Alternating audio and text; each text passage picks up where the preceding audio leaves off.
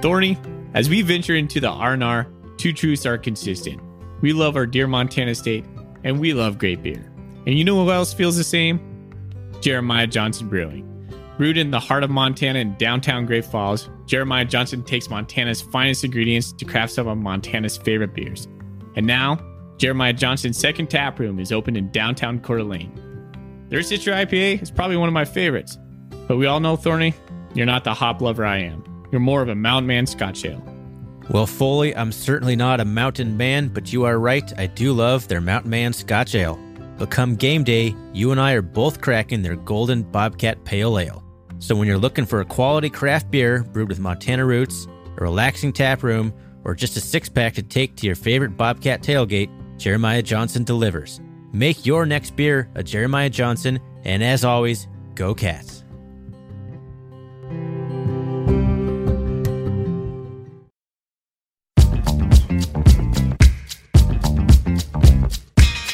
Welcome, everybody, to the R&R Catcast, a fan-based podcast focusing on Montana State athletics. We're two dudes named Ryan from the state of Washington talking about our dear Montana State. We hope you enjoy.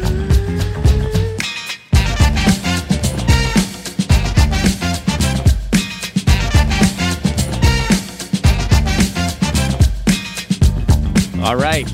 Welcome back, Bobcat fans. Thanks for joining us on another episode of the R&R Catcast.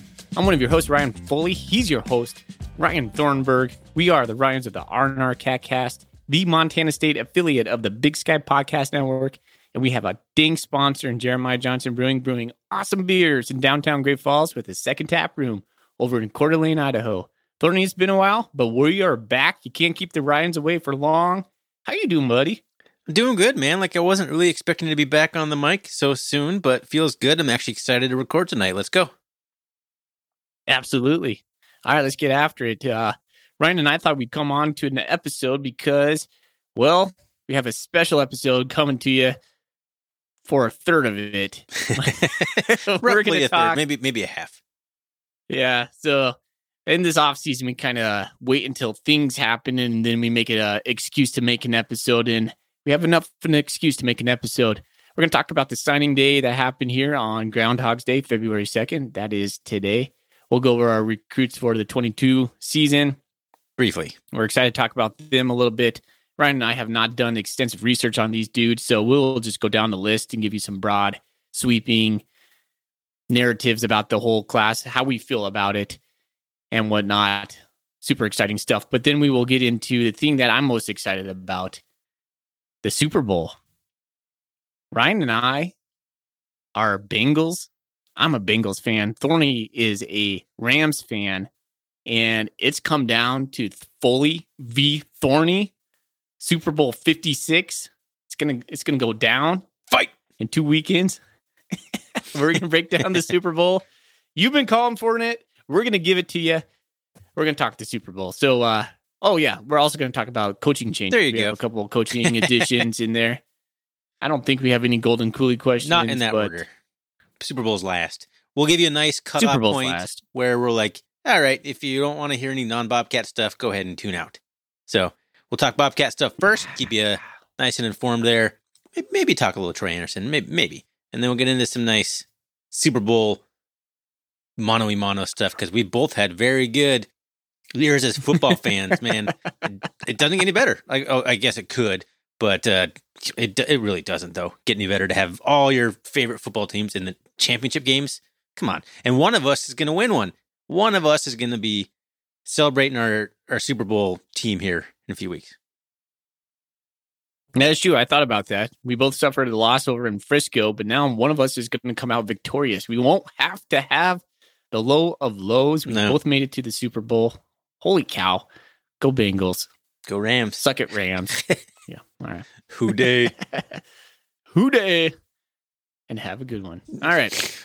Let's get right into it. Let's talk about the signing day. Today is February 2nd. We had the typical signing day. I feel like Thorny, like the, the December signing day has taken all all the shine.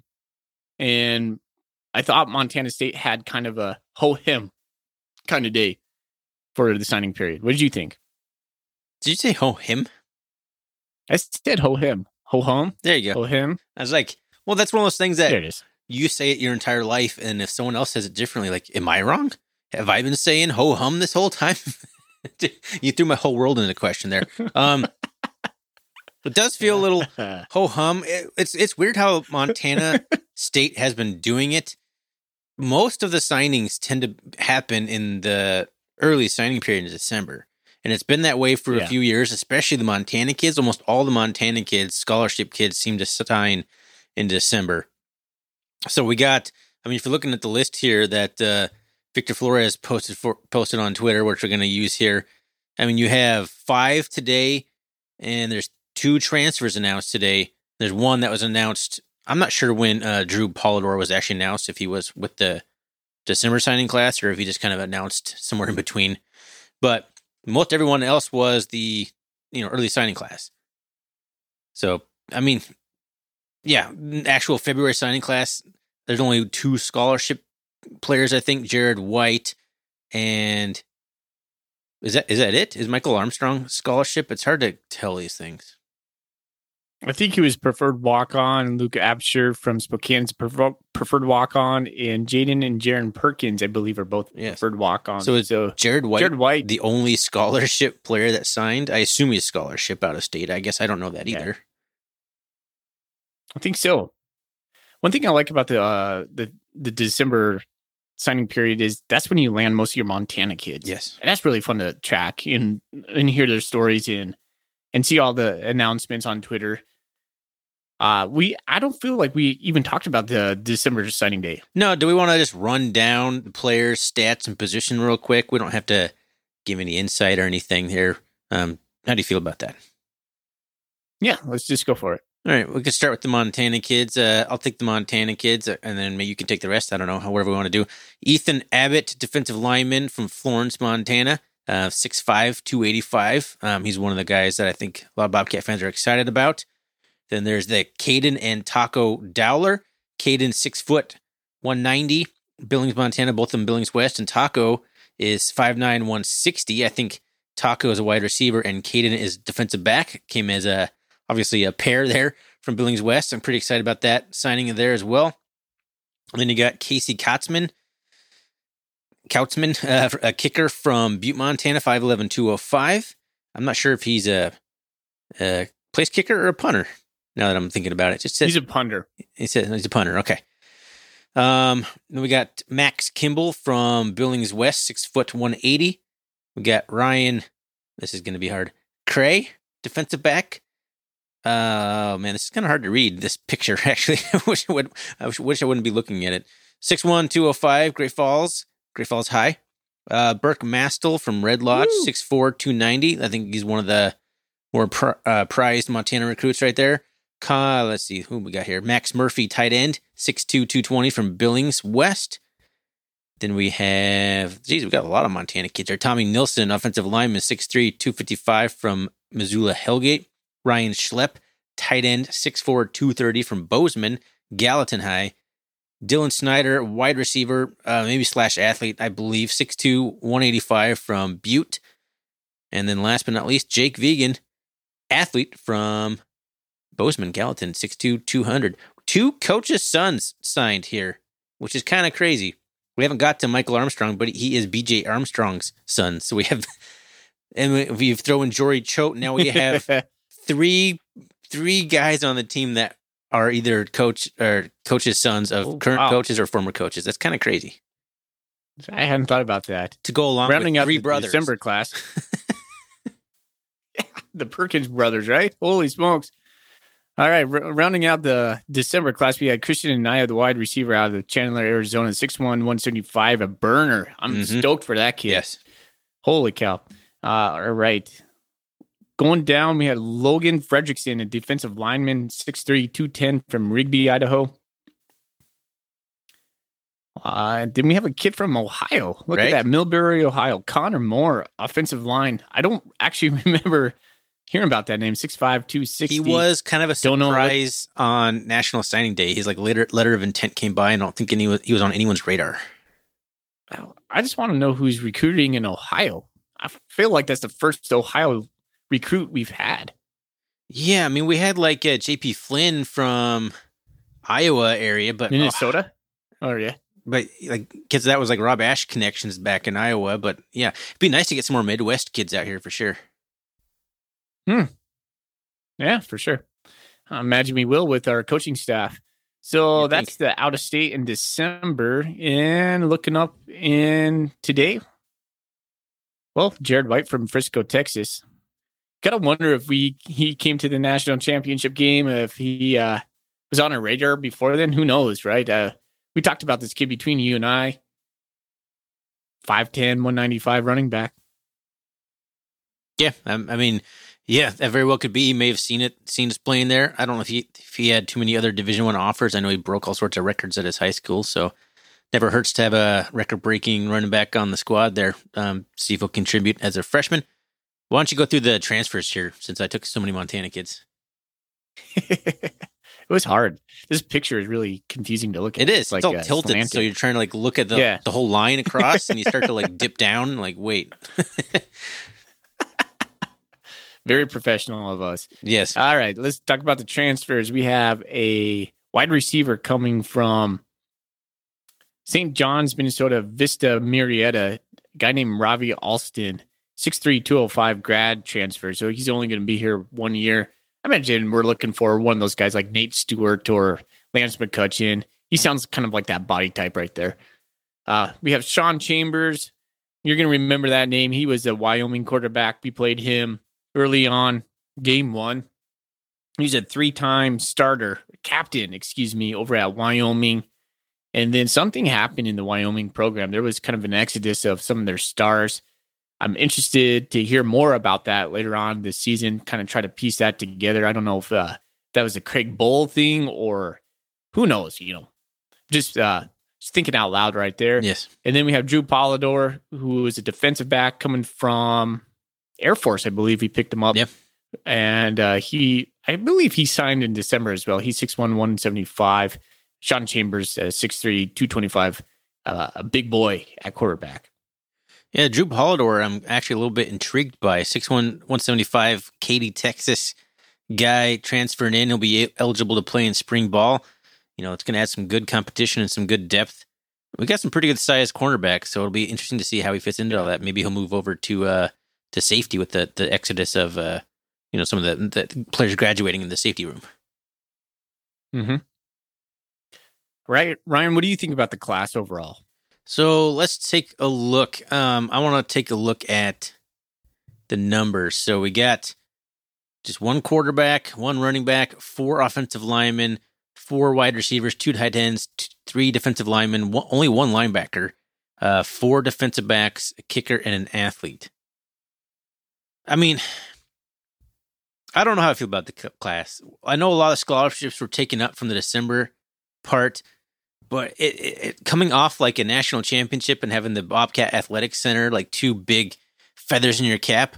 I don't know. There was I don't think we signed a single like three star recruit here that wasn't the transfer. So I mean, I don't know if that's good, and it's not necessarily a bad thing because I mean, honestly, if you if you go back and run the numbers, only about half of our three star or three star high school recruits ever actually play any meaningful snaps for the Bobcats.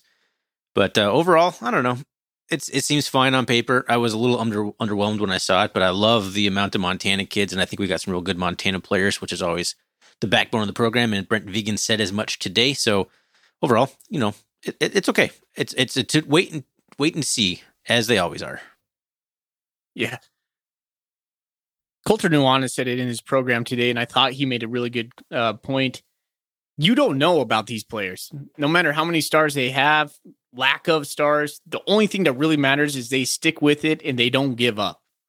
It's true. they have to be able to fail. They have to be able to be not the best and continue to work hard and grind it out and just want it. The guys who want it, who don't give up, they will produce in our program no matter what. The kids who expect to play and then don't get it and then hit that transfer portal, those are the ones who are just going to flame out. It's not going to work out for them. Kids need to have a little bit of adversity in their life and then overcome that and then just ride that momentum for the full time at Montana State. And so much of especially FCS football is finding guys that you project. How do they project? How will they grow into their frame? How do you project their frame? Like, how do you project all these things? That's such a big part of FCS football because you can't get guys that are like NFL body ready coming right out of high school. It's a much harder. So, you know, it, it's really hard to project all that. But I mean, that's what North Dakota State makes their living on. And Brenton Vigen's part of that tree. So hopefully that we're employing some of that same strategy here. And we got guys that are going to be committed, that are going to project well and end up being uh, playmakers here down the road. Because you, I in a perfect situation, you don't want a guy to come in and and be a, like a freshman phenom. Because chances are that means why is he even on the field at all? Because he shouldn't be. Because you should have depth and, and players there already. So hopefully it's a class built for the future, and um, you know we'll, we'll see what happens in a couple years down the road. Another thing I would just say too is you can't measure want to. Some of these kids I look like at uh, Logan Fredrickson, 6'3", 210 as a defensive lineman. I mean, 210 is not a defensive lineman. How bad is that kid going to want it, right? What's he going to What's he going to do in order to get on the field? He's going to be a a story to follow. Who knows? You know, you look at those guys who are undersized right now, and in four years, we're talking about all Americans a lot of the time those are the gems of the stories where we get to go, oh my gosh, did you see that guy coming along? No, we didn't. But uh, being a Bobcat means something to him, right? I mean, yeah, absolutely. And that does mean a lot to especially those Montana guys, preferred walk on guys. You see that all the time. Both both Montana schools always end up with guys that are like all Americans or all conference preferred walk ons. It almost always happens. But then you look at a guy like Jared White. We were his only, I believe, his only Division One offer. If you saw his tweet, his committed tweet, how many likes and retweets from friends and family that were so excited for him. Like the guy just wanted to play Division One football. Man, he is stoked to be a Bobcat. He's excited to be a Division One football player because he thinks he can play at that level, and no one else gave him the chance to. I mean, those are the kinds of guys that could come in and contribute as well, just because he's not a Montana kid, but man, he wants to be a Division One athlete. he wants to. He has a big chip on his shoulder. I mean, all these you never know what with a guy uh, kind of guy's work ethic and uh, his want to, like you said. You never know. Absolutely. Like Justice Perkins, for example. Good example of that. You're right. The guy that earned scholarship and now he has two brothers preferred walk-ons. Wouldn't that be pretty wild if all of Perkins brothers were playing on the line at one time? It would be wild. I, I wouldn't or, bet against a Perkins at this point, though. If, if they're all got the same kind of fire Justice has, kind of, kind of a funny uh, side note here. So it's Justice, Jaden, and Jaron, and then we also, but we signed Jaden and Jaron today, and then Jared. So all of a sudden, like on Bobcat Nation, you had Jaden Perkins, Jared Perkins, and Jaron Perkins, and Jaden White or Jared White. See, I can't even get it straight trying to say it. It's kind of funny all the all the similar names that came through real fast here. Just kind of funny little note there. But uh, anything else you want to say about this 2022 Bobcat class? Nope. Uh, it's good to see a lot of Montana kids. Again, it just all depends on what type of work they're willing to put in and how they respond to adversity. All right. Well, moving over to the coaching news, we had a couple coaching vacancies. Um, because how did this work out? So we had obviously Freddie Banks went to Colorado State and he took Adam Pilapil with him like a guy that was here for one year and I never really uh, saw yeah. much or heard heard about, but he took him with him to Colorado State, which left a defensive line spot. Now I'm, now I'm a little confused because all right, so what, what's happened here? What's been announced? Tyler Walker has been elevated to the MSU tight ends and fullbacks coach. Did we have an actual fullbacks coach before? Like obviously we've had fullbacks and I'm sure they've been coaching them, obviously, but the actual in the title no. a fullbacks coach. Can't no. can't be a whole lot of programs in the country that have a fullbacks coach. But Tyler Walker, who's been the the director of football recruiting for the past year, I think he's a pretty new guy to the program himself. Was elevated to tight ends coach. So congratulations to Tyler Walker, the new, new tight ends coach and fullbacks coach, which is awesome. But does that still leave like an assistant defensive line position available, or is that not going to be filled? Because I think that's what I mean. Sean Howe is obviously the defensive line coach I'm a little confused on this now. Are there any more job openings? I don't know. I feel like in the summertime we might pick up an assistant here or there.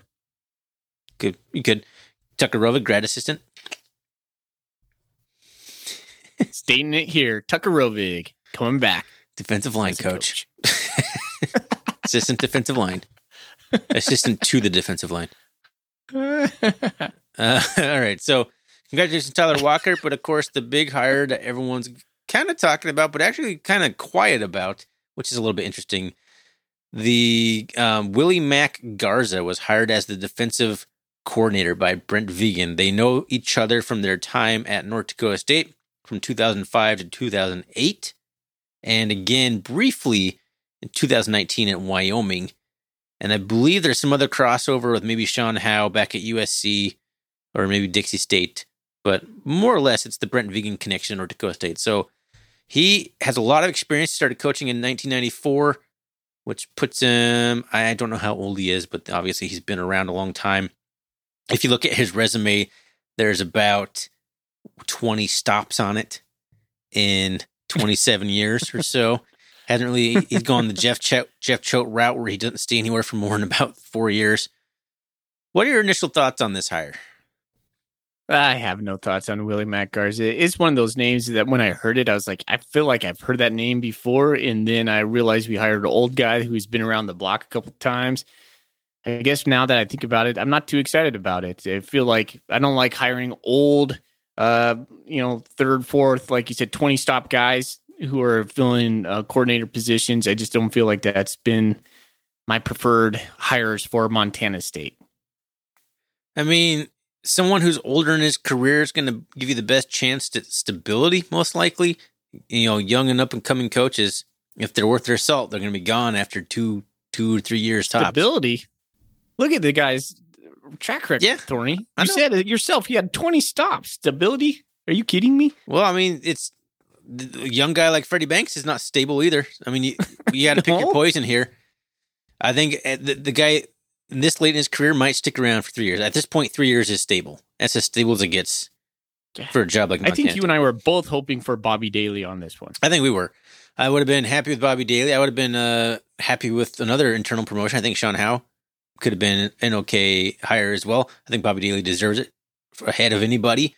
But we had a couple good candidates, I thought, internally. So uh, this one was definitely out of left field when I saw Willie Mack Garza, who was apparently like a Texas Longhorn legend, a legend down in Texas high school football and all this stuff. Like, obviously, that doesn't mean anything to me. Some guy who played at Texas in the early 90s. I was barely watching football at that point in my life, you know? so, uh, you know, there's got to be some good Texas connections there. But yeah, when I Googled him, it was like McNeese safeties coach is our new defensive coordinator. Like, McNeese State? McNeese State hasn't been good for a few years. And why are we hiring a guy all the way down in Louisiana?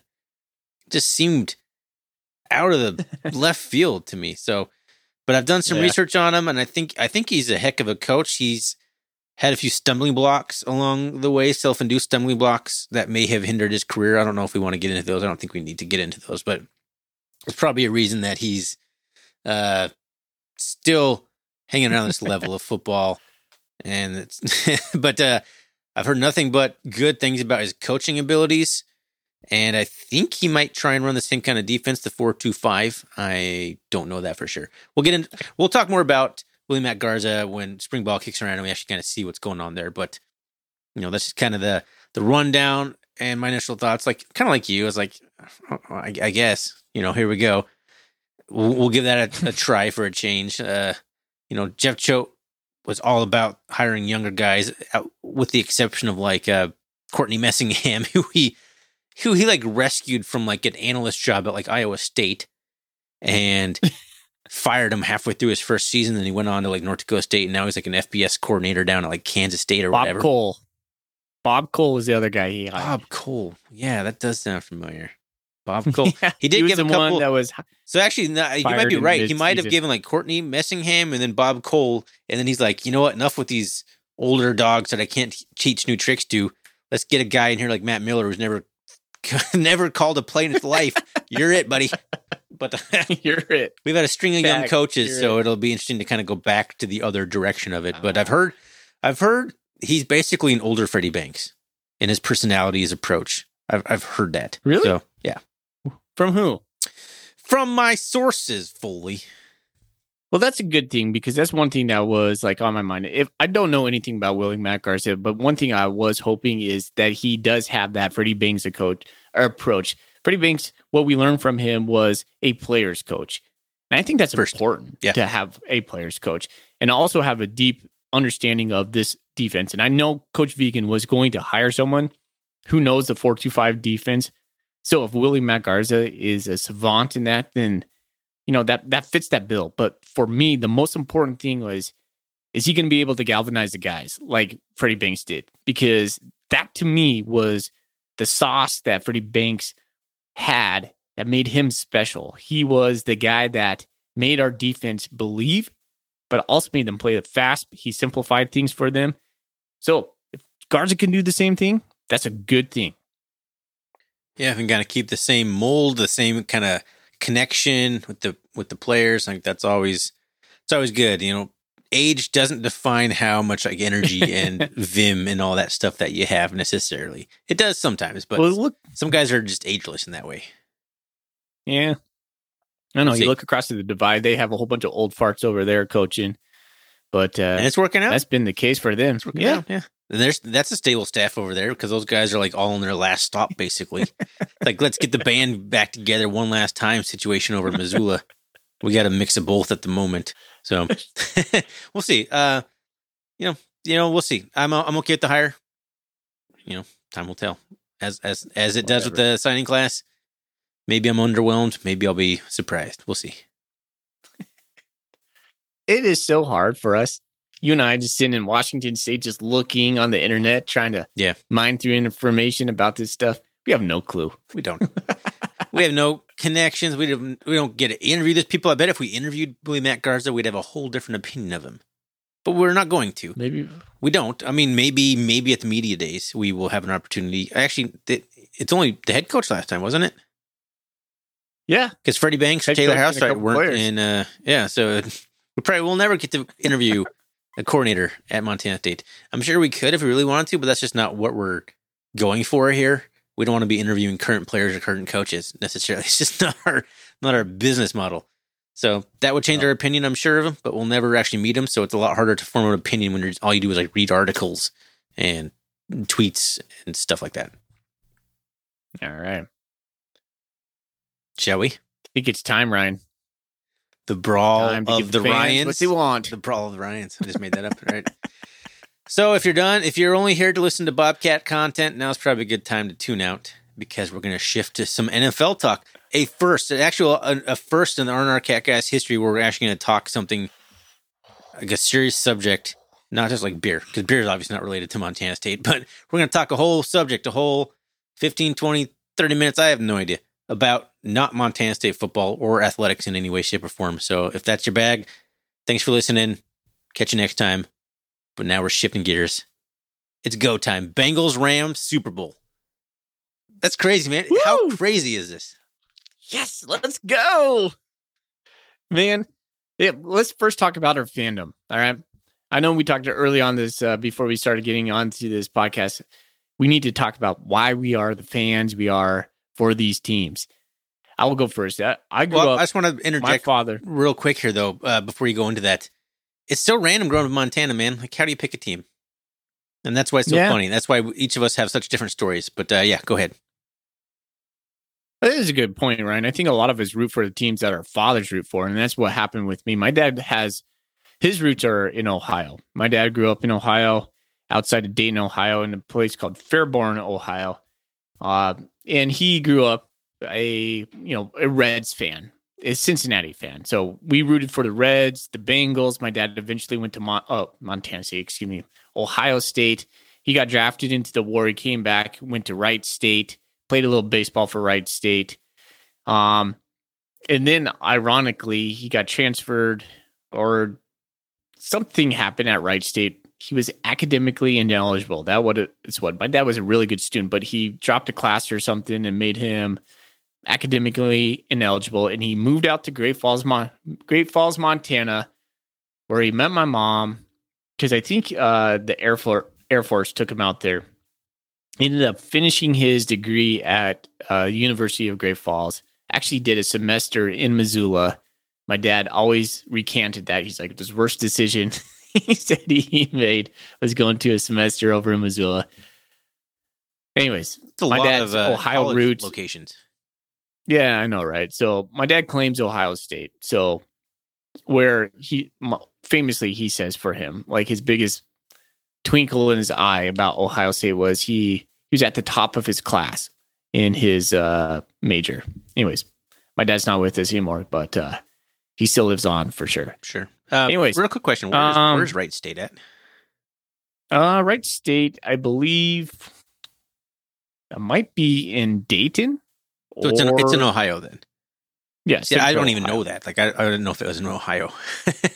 Yeah. just, just okay. my dad played uh my dad was a pitcher and uh he got to play on the baseball game on uh, Wright State uh, I think they're the Dragons. No, not the Dragons. Wright State something else. Anyways, I'm thinking of Dayton Dragons, Wright State something else. Wright State uh I'll think of it later. Anyways, grew up as a Bengals fan. I remember living in Ohio. We did a stint in Ohio. I was probably living in Ohio from when I was like probably 3 or 4 to maybe 6. And so I grew up a Bengals fan, and I remember back then, Boomer Esiason, you know, the Bengals were good. Actually, in 1988, when I was living in Ohio, I, I grew up. My birthday was in '82. The Bengals went to the Super Bowl, and they played uh, the San Francisco 49ers. Mhm. They've only played in prior to this Super Bowl, two other Super Bowls, 1981 and 1988. The seasons of those both of them were losses to the San Francisco 49ers. But one of my first memories, Ryan, actually, and I'll end on this, is I remember looking at a paper in our house, like a newspaper, and it showed you how to do the Ickey Woods shuffle. I couldn't read, The but I could, you know, I could see the pictures. Yeah, and I was like, "Oh, that's the Ickey shuffle." You know, to the left, to left, to the right, to right. You know, Oh yeah. and slam Yeah. it down, right? So, uh, you know, my whole life I've been a Bengals fan, which has been to the ire of many. I've been a punchline of many jokes. But man, what a run! I mean, we'll get into it, but how how are you a Rams fan? I know you're kind of you have some St. Louis uh, teams you root for. So punching bag. It's funny because if if not for the 1999 Rams Super Bowl season where they went like 14 and two, I don't remember their record exactly. The Rams would have likely had the worst record in the 90s, but thanks to that magical run, the Bengals, I believe, were the losingest team in the 1990s. So we were right there in misery for most of our most of our childhood. So your story is way more interesting, way more like t- it's got more sentiment than mine. I think honestly, I started becoming a Ram fan base because I like the colors in the in the logo. I have no good, Mm. I have no good like. Oh, my dad was a Rams fan. I believe my dad was a uh, Raiders fan growing up. So we we moved to Phoenix in 1986. I would have been three, three or four. I was really young. We moved back to Montana in like 1989 or 1990. It's been about four years down there. So I actually went to some Phoenix Cardinals game. I went to like a, an Orange Bowl and and some lots of Phoenix Suns games. Those are the only two Is sports that why you're Suns fans? so yeah, that is why I'm a Phoenix Suns fan still. But I never really got attached to the Cardinals for some reason. Some reason, and there was no Phoenix Coyotes, and there was no Arizona. Uh, what the hell's the Diamondbacks? there was no. Those were the only two sports fr- franchises back then in the in the late '80s. For some reason, the Suns stuck with me, but the but the Cardinals didn't. So we moved back. I remember my earliest memory of rooting for the Rams is about with Jim Everett was quarterback. So it'd be like 1989 or 1990. And I don't know why. I have no idea why I became a Rams fan. I know my dad switched over to the Cardinals from moving living in Phoenix, as as you should. Like you live in a city, it, it you should be a fan of the professional sports team, unless you just have some deep organic ties. But yeah, just became a Rams fan, man. I don't really know why. I love the Rams all all the way back. You know, they were LA the first time around. Obviously, obviously, as an adult, I wouldn't prefer to pick an LA sports franchise. I was pretty upset when they moved back to LA. It's like, dang it, now I, I root for the Los Angeles team. Man, that's ugh, feel feel dirty a little bit. That's the closest I ever came from switching. But yeah, just a Rams fan, just because I like the colors and the logo way back in the day. Maybe, maybe the name of the Rams. I named I named a cat growing up Ramsey, uh, because of the, because of the Rams. So That that is some dedication. But I knew you had like I know you like the St. Louis Blues as well. And it could be the same color Did pattern, to be honest with you. And and the blue, the note, like the note thing, I thought was really cool. I like seeing like I still have like an old Blues jersey with like the they had like red, blue, and yellow, just crazy '90s colors going on. Like Brett Hull and all those like Grant Fuhr and all the great St. Louis Blues, Blues players in the '90s. So I became a Blues fan, but I was actually a Rams fan in LA. So they moved to St. Louis, so I ended up liking two blue and gold St. Louis teams. It just kind of worked out that way. That it wasn't planned. I'm like, I'm just gonna like every single St. Louis team there is. It's not how it worked out. They moved to St. Louis when I was already a fan. Well, you, I mean, when we talk baseball, you have a loose affiliation with the Orioles. Very you would think the Cardinals, but the Orioles out of all the teams, right? But I don't feel bad for you one bit because your Suns, your Rams, the Bobcats now, they you're like like you said, you are in the golden age. I'm in a of golden age of sports championships, man. Uh, yeah, the Blues won the Stanley Cup, I think 2019, just a couple years ago. The, the- I mean, the. Rams were in the Super Bowl in like 2019 or 2018. Um, now they're back again. The Bobcats made it to the national championship. The Suns lost in the NBA Finals last year, four games to two to the Milwaukee Bucks, and they have the best record in the NBA right now. I'm hoping they get back. Like, man, what is happening? My teams have been garbage for my whole life. Like the the Bobcats were, you know, ever since I became a fan, were pretty okay, but never like threatening to win a national championship. The Rams were awful for most of my life. They had that from like 99 to 2004, the Rams were good. And then all the way from 2004 all the way up until Sean McVay was like 2 and 14 every year. So, oh man, it's, it's a good time to be a fan of my sports fran- franchises. And I'm just trying to, just trying to enjoy it. So we were driving down to Richland. We we went over to uh, my wife's brother's house this weekend. Kind of did a little staycation down there. Got a three day weekend, uh, semester break over here, and it dawned on me when we were driving down because we were going to watch the football games with his brother. I was like, "Holy cow! There's a there's a possibility that the Bengals and the Rams are going to Mhm. the Super Bowl, meaning Foley v Thorny." we're gonna have this we're gonna have this uh R and R, R spat between us yeah we're gonna have this spat between us and and since the the afc title game and the nfc title game I've seen that you have launched a full-on attack on me on twitter with What? memes and pictures and calling me out What have I done? being a bengals fan skyline chili socks you, Those you are cool it. socks. You don't want those socks? That was not smack I would talk. love those socks You love Skyline I Chili and the Bengals. I like. I was thinking of you. all all I'm saying is I rarely get on Twitter anymore, and then I get on there and I have like all these notifications, and I look at them, and it's Thorny just giving me full on. There's Hey, a few go. memes maybe where uh, we've had a couple people tag us and like, uh, are you guys going to do a an NFL uh, Super Bowl episode because of the your team affiliations? And I I responded to one of them. I remember the meme from Napoleon Dynamite where Napoleon like slaps his brother Kip and just runs off. so there's been a couple. There may have been a couple little smacky memes, but oh, I mean, that's not an all out offensive. You would know if it was an all out offensive. All right, so. Wow. But I yeah, think it's pretty cool, man. it's awesome, man. Like, how cool is it that we're we got to celebrate it? We got to go to a national championship game together in Frisco to see the Bobcats, and now we get to watch both our teams square off against each other in the in the Super. Bowl. Pretty amazing. You know, to, This will never happen So- again. This will never happen again. All three teams, no. yeah, it will. I'm not going to say never because there there is definitely momentum on all of our teams' fronts. I would Not say the Rams. Bengals. Yeah, I think the I think the Rams window is closing. They're an older. They team. went all in, man. This is a, this is the it's a Super Bowl or bust for the Rams. They got like no draft picks Yeah. left. They got nothing. Once this year is over, it's going to be just so bad.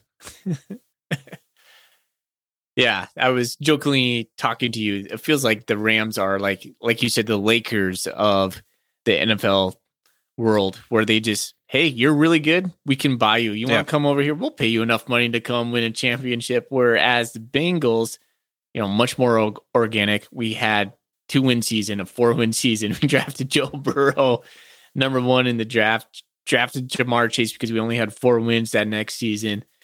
Um, yeah, Bengals are, you know, Bengals are young. I mean, when I think of Bengals, like, we'll just kind of talk about like the Bengals right now. I think of like right now, they just have like a swagger. They have a confidence.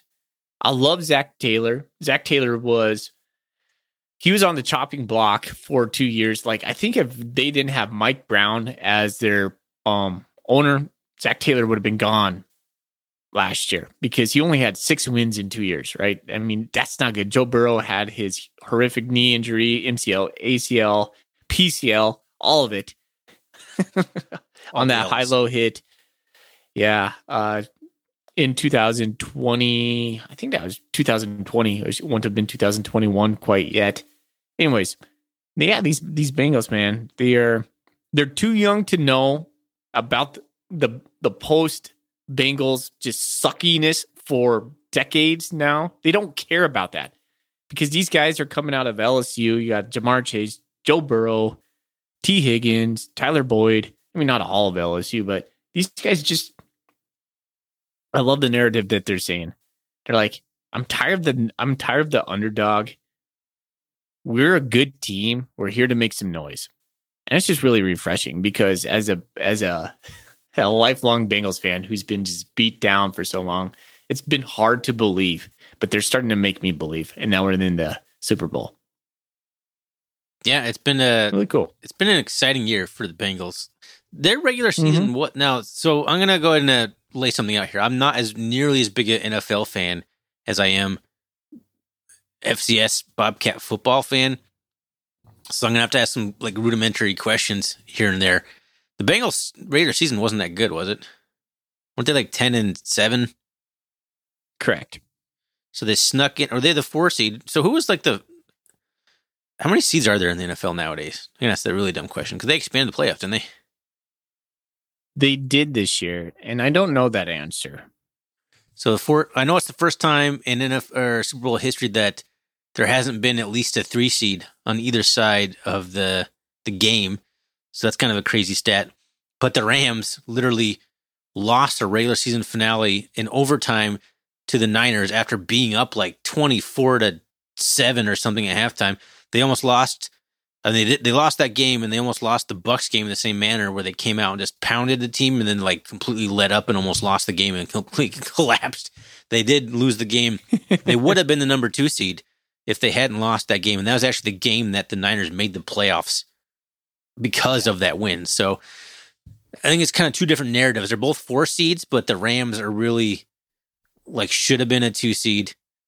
So it's a little bit different in that regard. But yeah, two teams that are, are relative underdogs. I don't think I don't think many people gave the Rams a chance to beat the Bucks in Tampa Bay, and especially didn't come out and smack them around the way they did. They almost lost that game, but it's, it's pretty cool to see.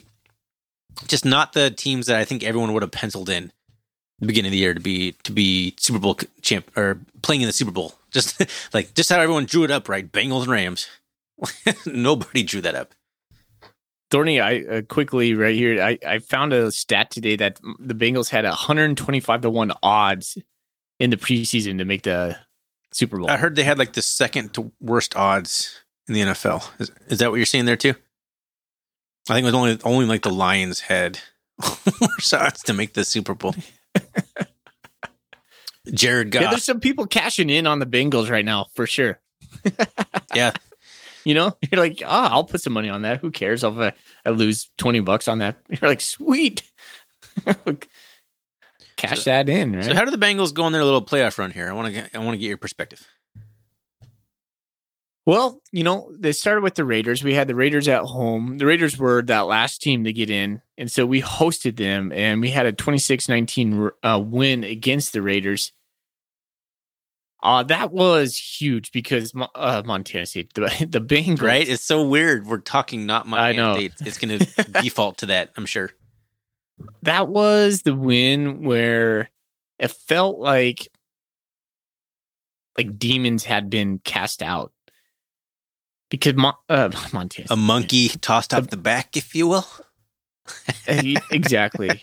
As we talk about the Bobcats all year, there's been uh there's been a little bit of in the media. They call it the Cincinnati curse. It goes through the Bengals. It goes through the Bengals and and um and the Reds. Basically, any professional sports team in Cincinnati has this kind of curse they've talked about where they don't win a postseason uh, series. And I mean, I can go back talk about like the Giants versus the Reds and in the playoffs, and where everything is comes down to a couple outs, and then we hit like muff a ground ball. I don't even want to go through it. Or Giovani Bernard, uh, you know, fumbling against the Steelers in 2015 when the game was wrapped up, and then Vontaze Burfict gets a personal foul. You know, against oh my gosh, you know, I, there's been times where I've cried as a Cincinnati fan where it's just really broken my heart. And so to win, to win one game, just cast out all that uh, negativity. Like I said, those demons that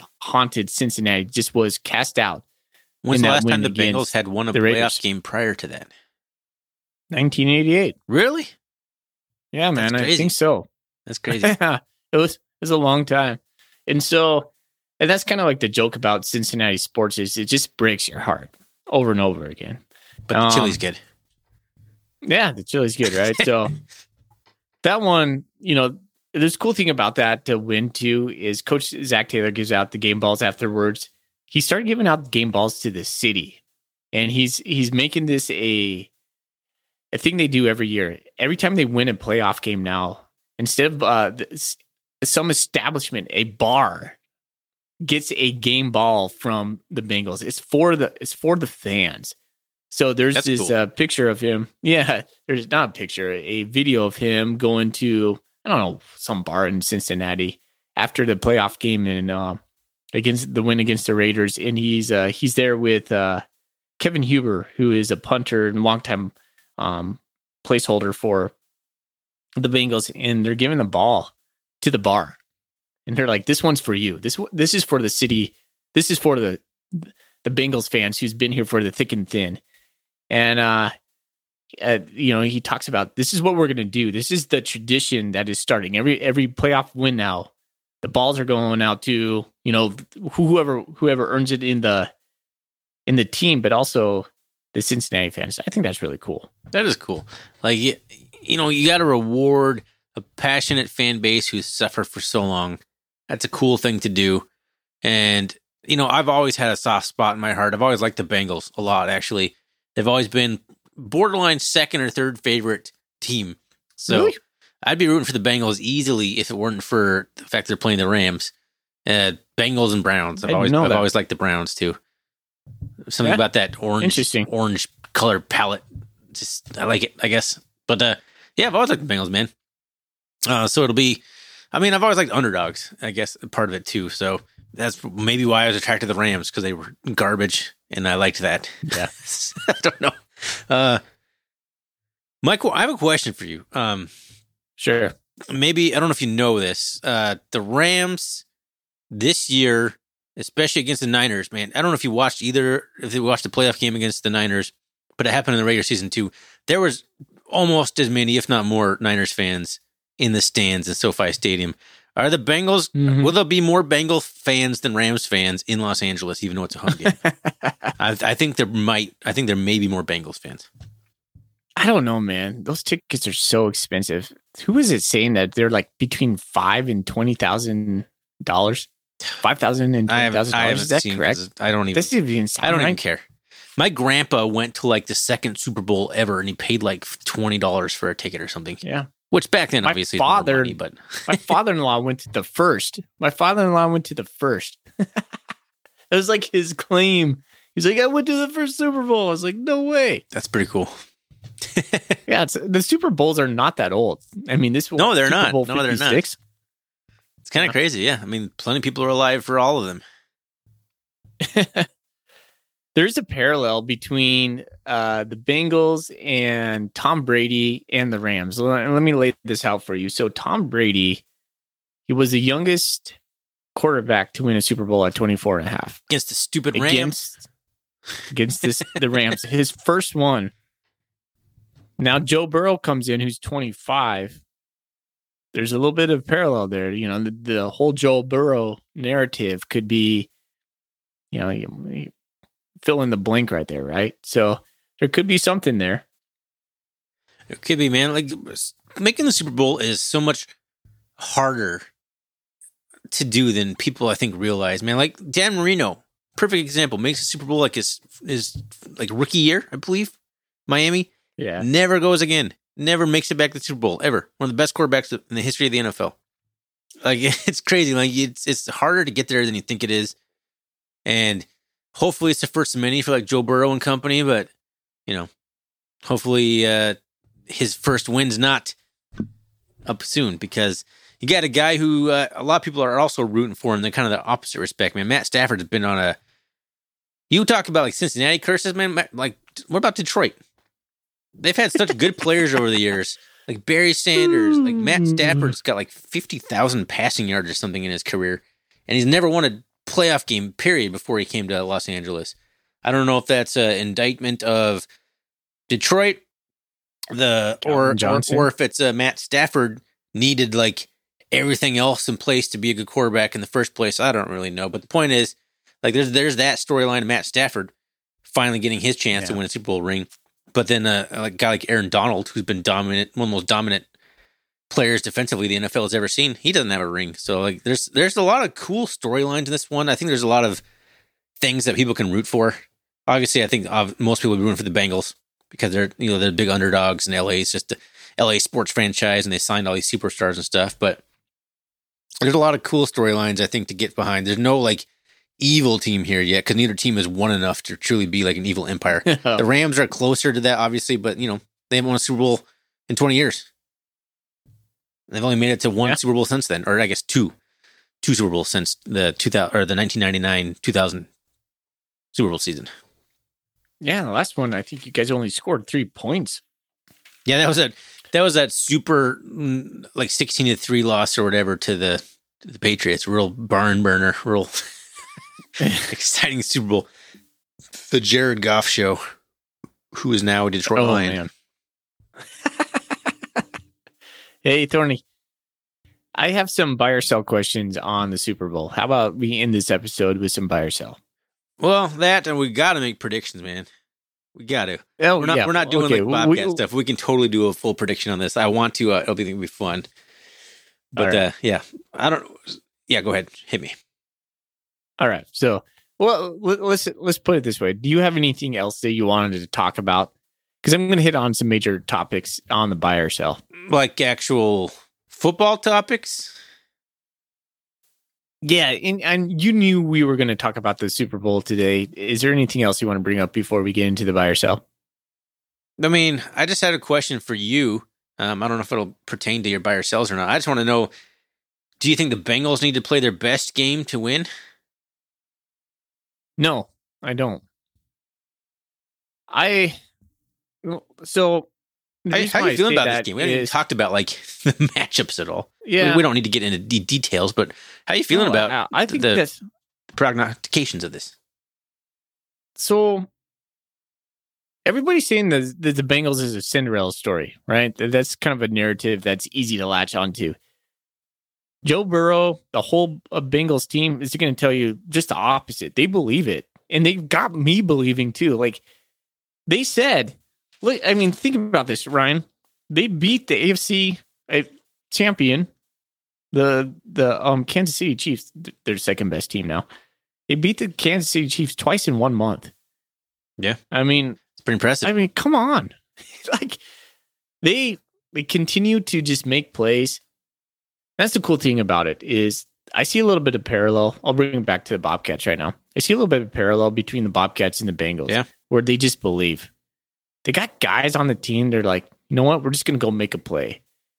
And the cool thing I really like about the Bengals, Thorny, I follow them on Instagram. I follow them on their socials. The culture of that team, the way that Zac Taylor has crafted that team, it is a brotherhood. And when you when you see that at a professional level and you hear guys say, This is the best locker room I've ever been a part of, that's a special thing. And I love that because I'm such a culture guy. So I've bought in to the Bengals thing. I've been I'm still hesitant because I've I've endured 20 plus, 30 plus years of just like, hey, Bengals suck. You're just always waiting for the other shoe to drop. But these guys are too young, too brash, too confident to care about any of that. They're like, no, we win. That's who we are. So when you ask me, what do I feel about this? I feel confident because every week they just continue to win. they were down at one point against the Chiefs, 21 3. They came back. They had 11 point deficit in um, going into halftime. And say what you want. We held Patrick, Patrick Mahomes to three points after halftime in two straight games. And I think he only had like 80 some yards of passing in um, uh, the second half as well. Our, our defensive coordinator, Lou Anarumo, uh, the, makes fantastic adjustments. Uh, I think just the confidence our players have is fantastic. They believe they're going to win. They believe that this is not just a possibility, but like, hey, this is going to happen. The thing that gives me pause is our offensive line versus your defensive line. I mean, that's the big story in the national media right now. But when it comes down to it, I just go, yeah, I feel like the Bengals are probably going to win this game because they continue to prove me that they will win. So that's how I feel. So if you want to go back to this analogy, do you believe it's like Bobcats versus kind of North Dakota State situation, or the Rams? No, NDSU, obviously they're not near as dominant, but uh, no, they have the star power. They have the, I think they're favorites, three and a half point favorites from what I've seen. Are you worried about some sort of buzzsaw where the Rams have coaches that have coached in the Super Bowl? The Rams have players that have played in Super Bowl on multiple teams. They have all sorts of experience in these kinds of games. Well, if, if that was the case, I would have felt like NDSU was more like the Chiefs than the Rams. Yeah, we already conquer, conquered that hurdle. So I don't feel uh I don't feel as nervous for this game. I thought the Chiefs were I'll just put it this way. I say the Chiefs are better than the Rams. They could be. It could be that that doesn't mean the matchup isn't better for the Rams. Good point. The Rams might match yeah, up better exactly. with the Bengals than the Chiefs. Yeah, well, you know, the, the Bengals gave up nine sacks against the Titans and still won that game. Yeah. And the, the Rams have better the Rams, the Titans. yeah, and they have a better defensive line as well. And so that that's a huge concern for me. It's like I mean, you're looking at Aaron Donald, uh, uh, Von Miller, uh, you got another guy on there they're just Leonard going to wreck shop. Leonard Floyd. Yeah, exactly. Leonard Floyd. The big three that you talk about when you talk about the Rams defensive lineman. That's and our offensive line sucks. Like that's the biggest thing. You know, after this year, I'm, I'm, they're going to go all in on the offensive line, protect Joe Burrow. I mean, he's the franchise. Like you got to protect that guy. How we adjust for that, whether it's a short passing game, trying to get the ball out quick. I don't know. I listened to podcasts on it yesterday. There's a couple things they can do. That's going to be a challenge for the Bengals for sure. The Rams defensive line, I think, I think Aaron Donald, as I hate to say it as a Rams fan, is uh, past his prime. He is on the decline. So? Yes, I think he's on the decline. Now he's still an elite player. This is the first year that I've watched Aaron Donald play in years where I'm like, you know, he's a little bit human. There's a little, he's losing the slightest of steps. But I also believe that he realizes that this could be his last chance to win a Super Bowl. So I think he is going yeah. to get fired up. He's going to play the game of his life. But I, I, my biggest fear is that the Rams don't get any pressure on Joe Burrow. They got up until that last drive, they got nowhere near Jimmy Garoppolo. Like they were nowhere near him. They had like three knockdowns the entire game, zero sacks and like three knockdowns all the way up until like the last drive. like they were, no, he was just man. untouched. Now they weren't really blitzing or anything, but the Rams just couldn't get anywhere near him offensive line yeah. for San Francisco is very good, but yeah, I don't know. That's my that's my fear.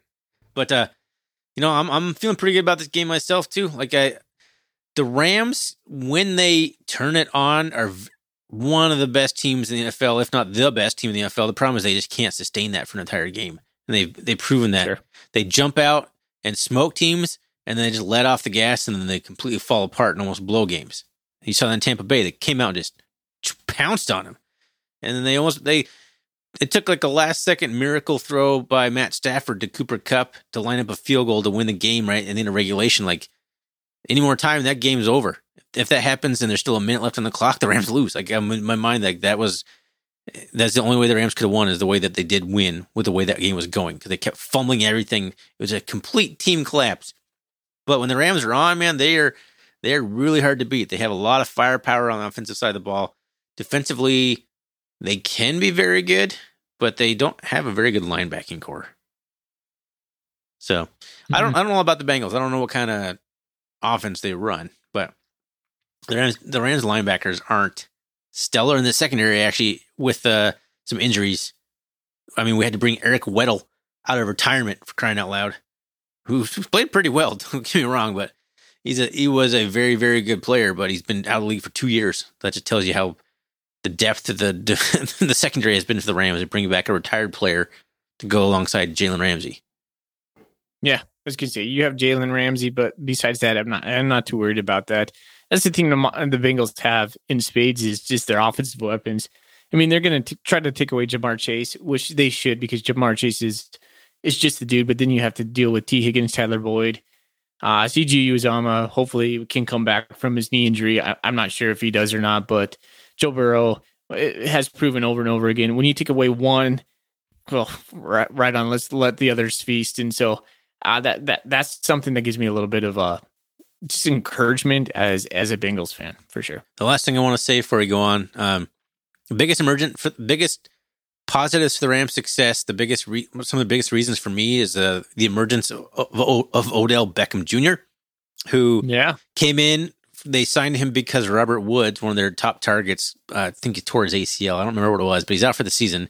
Uh, nicknamed Bobby Trees, Robert Robert Woods, kind of a funny nickname. Um, but he got hurt, and Beckham kind of worked his way in. Like, is it going to work? Is is a guy like a big personality, big media guy like Beckham going to fit into Sean McVay system? And it took some time, but he had like what nine receptions for like 113 yards, his first 100 yard recep- receiving game in, like since 2019 against the Niners. So he's really come back on strong. Cam Akers, uh, the the best running back the Rams have, came back from an ACL tear and and played really well. He got dinged up a little bit against San Francisco, but man, we we signed like Sony Michel from like the Patriots because we were so depleted at running back all year long. So the Rams have gotten healthy in some ways. They got some some new players that came in gelling. So I think the Rams are kind of coming together offensively at the right time. I actually think this is going to be a pretty high scoring game. You think so? I think it's going to be a high scoring game. See, I don't think so. I think it's going to be limited by the pass rush for from the Rams. I think we're going to have to get the ball out really early. I also think you're probably underestimating the Bengals defense. The Bengals defense is probably the number one key why we're in the Super Bowl. If you look past, if you look in, in the past couple of weeks, we made strategic adjustments in the halftime of each of those games, and we've had takeaways to end the games to set us up for those Evan McPherson field goals, all three of them. So uh, I would predict you know, let's oh, hold off on predictions. Okay. I want to get to these buyer sales. Okay. I have a All couple right. buyer sales, and um, I think they're they're going to be some good questions. Let's do it. All right, Thorny buyer sell. Is it fair that the Rams have their home locker room for the Super Bowl? They do at SoFi Stadium. I heard it today. They will be in their home locker room. There's two home locker rooms in SoFi Stadium. The Chargers and the Rams. They get their own locker room for the Super Bowl. Buy or sell? That's fair. Uh, so uh, let me ask you: Are the are the Bengals declared the home team? Right? They are. So I guess not. I guess it's not fair, but I don't think it really matters though. Oh, you don't think it matters at all? A state of the art facility like that with two, like you're gonna get the Chargers home team, man. Like it's not like it's a dump. uh, it's just an, an advantage that they have. Is all I'm saying. No one's so ever I'm, won. I'm gonna go. I'm gonna, I'm gonna say that right now. I'm gonna I'm gonna answer this. I think this is the sell, sell, sell. It is not fair for the Rams to have their own home locker room be the same in in the Super Bowl. I don't think it's fair. But I don't it's just the rhythm. I think it doesn't matter at all. I think, yeah, you and I are different on this. It is a disadvantage for the Bengals. Okay. All right. Buy or sell. Joe Burrow is sacked five or more times in the Super Bowl. Sell. He's he's not sacked five times. I wish he would be. I don't think it's gonna. I don't think it's gonna happen. I'm going to sell that as well. I don't think he is sacked five times Four on that. Good. I think they learned. I don't know what they learned from the Titans. I uh, he's going to get hit more than five times. Ooh, I put that. I put that as five. I don't know, five or more. Mm, I mean, it could. Okay, it, it depends how the game goes. If the Bengals are down a score or two late in the game and, and the Rams are able to pin their ears back and get after the quarterback, he's going to get crunched. Yeah, that's a good point. All right, uh, we we have all heard of uh, the Dallas Cowboys as the America's team. Buy or sell. Bengals are now the America's team. If you're asking me who most of America is going to be rooting for, then yes, I'll buy it. They're definitely the Bengals. Like everyone loves an underdog. It's either a storied history historic team like the Cowboys or the Yankees, like that's the teams people like, or the underdogs. So the two choices. And neither one of these teams are the storied franchise. So yes, the Bengals are America's team for Yeah, this game. for I would agree. I, I was going to buy that. Uh, I think the the majority of America will be rooting for the Bengals. You and I talked about uh, just kind of the affluency that has allowed the Rams to uh, uh, essentially purchase and put together their team. Still salary cap And- for everybody, buddy. well, I also feel like the um so a little bit of a tangent on this. I think the the Bengals have an opportunity. Let's say the Bengals win. They have an opportunity to start maybe a dynasty. That's Joe true. Burrow is in his rookie contract right now, and we all know what rookie contracts allow. They allow for good players to come to the teams, right? And so they have a window right now where if they win this, they can start building on this and then be a real force for for years to come. I think the Bengals are probably going to be good for the next ten years as long as, long as Joe Burrow is healthy. I think they're going to be good. Or they'll go But the way of the chance. Seahawks, where Russell Wilson gets a big contract and they have to Mm. cut a bunch of other players, and then Russell Yeah. Wilson hogs entire salary cap, and the Seahawks are no longer a power. I'm I'm really hoping that doesn't happen, and, and I don't think it will.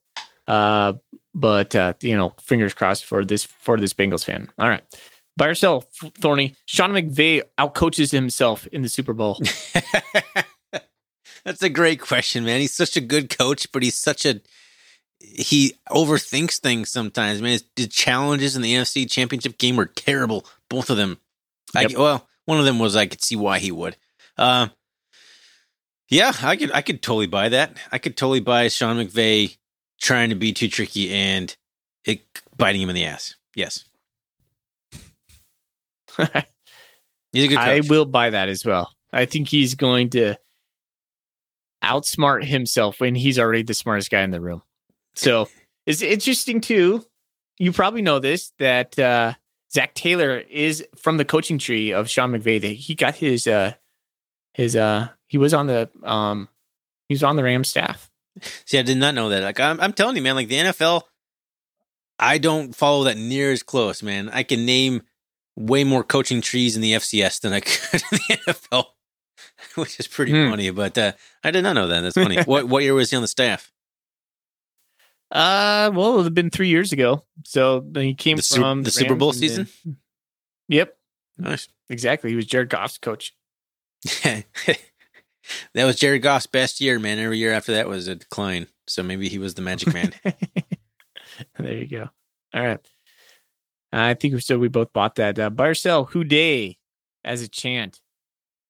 I'll buy it. Like I already told you, I think there'll be more Bengals fans there. Is that a chant that happens normally? Oh yeah, who Well, then, yes, kinda well, like uh, I don't know if it's a chant dude. or just like a motto. Like I like I said, I don't I don't know. They do they chant that in the stadium like Who Dey who like I don't know. no. They they say Who Dey, Who Dey, who they think can beat them Bengals, Who Dey, Who Dey, who they think can beat them Bengals. Nobody. That's the that is the that is the song that they play that they sing in uh, after every victory inside the locker room. Oh, so, it has to be a that is- victory. So no, they're not singing it if it requires a victory because they're gonna lose.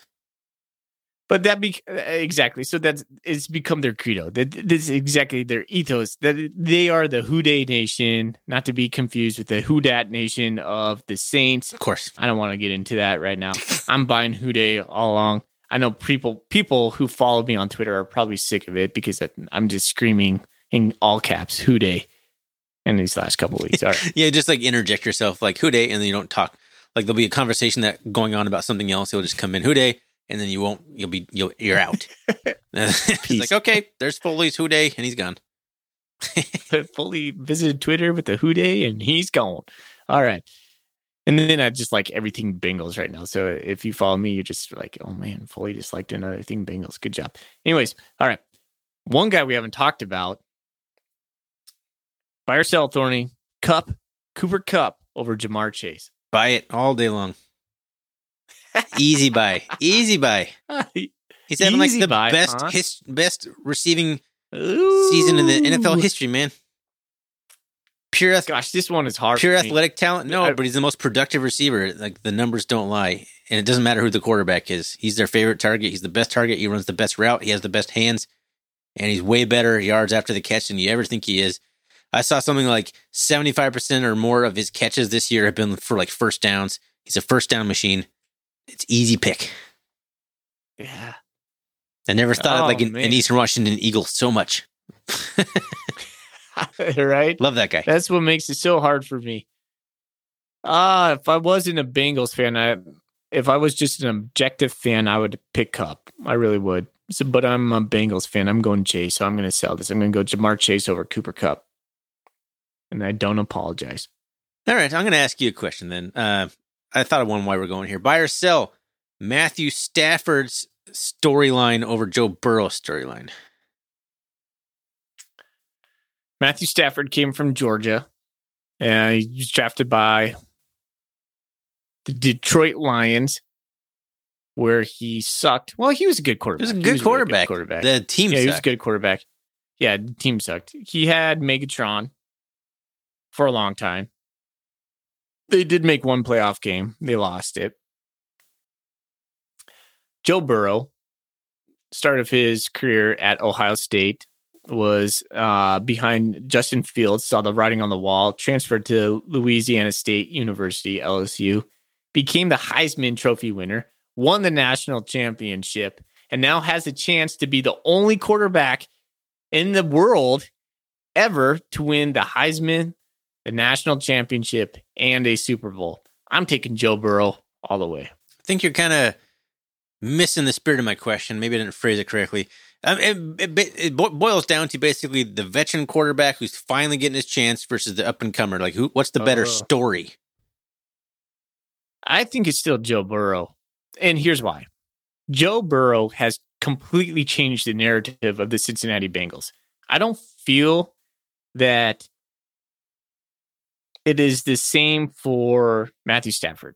I don't feel like he's changed the complete narrative of the the Rams. I feel like he's found a coach that knows how to accentuate his awesomeness. Matthew Stafford is a badass quarterback, no doubt. And I think he has a, a better supporting cast for sure. But Joe Burrow, the Bengals go as Joe Burrow goes. His confidence, his swagger, and Joe Burrow has this weird Macaulay Culkin esque like weirdness about him, and he he wears this. Uh, he comes on the scene and he wears these weird like bougie sunglasses sometimes and turtlenecks with Smoke some uh, cigars. you know, blinged out, uh, blinged out, uh, uh, like you know, iced out chains, and you're just like, gosh, that's such a bad look. Didn't someone Like, ask him like, I don't care. "Are those diamonds real on his necklace?" He says, "I make too much money for those to be fake." Or something along those lines. exactly. And He's like a like you're like, like, a white Deion Sanders. you're you're totally right. And you look at this kid and you're like, oh my gosh, that's just like he makes it cool. It's so Yeah, it's He is cool. he's so cool. I can't even argue he's that. so cool He's that Joe it's cool. cool. You're like you're like, oh my gosh, those It's so sunglasses. stupid, but yet He- it works. How is this Yes. working? exactly. He wore purple sunglasses in the press conference, and you're like, you think that's cool, Joe Burrow? And you're like, it's cool because it's Joe Burrow. It's just he's just different, man. The guy is different. He's a trans transcendent talent, and just the way he carries himself, he's just like, you know, f this narrative of we're like this underdog team. We're here to make noise. We are here a good team. He's got everybody believing him. So I get what you're saying. Like, you know, if Stafford wins it, good on him because like any both of our quarterbacks deserve it. Uh, I think Stafford's window is closing. Like like we we've talked about. I'm still going Joe Burrow, man. I just think it's it's just a, too good for. He's too important for the whole thing. I think I think it's. I'm going Joe Burrow. I mean, you're probably right. Obviously, as, as a as a Rams fan, I'd pick Matt Stafford. I have a soft spot for, and this, this goes back to my days as a Suns fan for really talented players who have all time like statistics who can't win a ring. Yeah, I mean, Steve Nash, example number one of that. Never won it. Oh, I don't even know if he ever even made it. Like the they, the Suns were just knocked out of the playoffs every single year when they had Amar'e Stoudemire and the, the three second thing and all that stuff.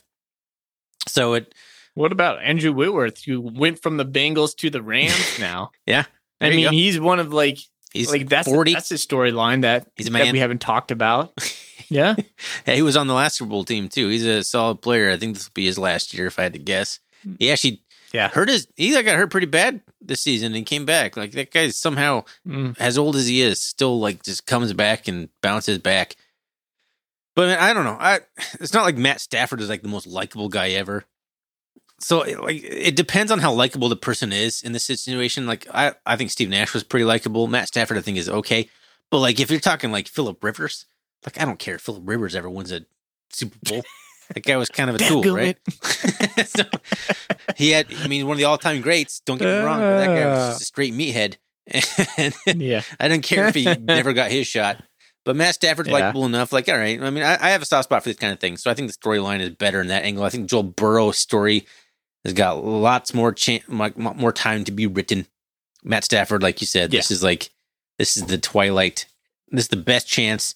The Rams lose a whole bunch uh, this year. So I think Matt Stafford for me. But you know, that I think it's uh, I think you got two quarterbacks and two storylines you can root for as a casual fan yeah. or as a fan, as a, a fan of an other other teams in the NFL that aren't like direct rivals to either like the Steelers or like that. The Oh. Niners. I'm sure there's no Niners rooting for Matt Stafford, but All right. I got one more buy or sell question, Okay. and then we'll be done with this episode. Buy or sell, Thorny. I will attend or host a Super Bowl party. well, actually, my uh my parents are probably coming over, and they were going to come over anyway. That's been one of our biggest family traditions for a long time. It's been harder the last few years with COVID and everything, but yes, I'm having my parents over. That was decided before the Rams ever made it. So yes, I'm hosting a Super Bowl party because we typically do. But even more exciting that I get to be in it. I get to root for a team, man. So much more exciting. I did have a secondary question to that that I didn't put down, but I'm going to ask it right now. Are you a guy that makes the food for the Super Bowl party, or do you traditionally go out and buy food for the Super Bowl party? Uh, I like to make food, but I also don't like to miss the game. So I do a mix of like uh, frozen garbage and some homemade stuff that I can get going ahead of time.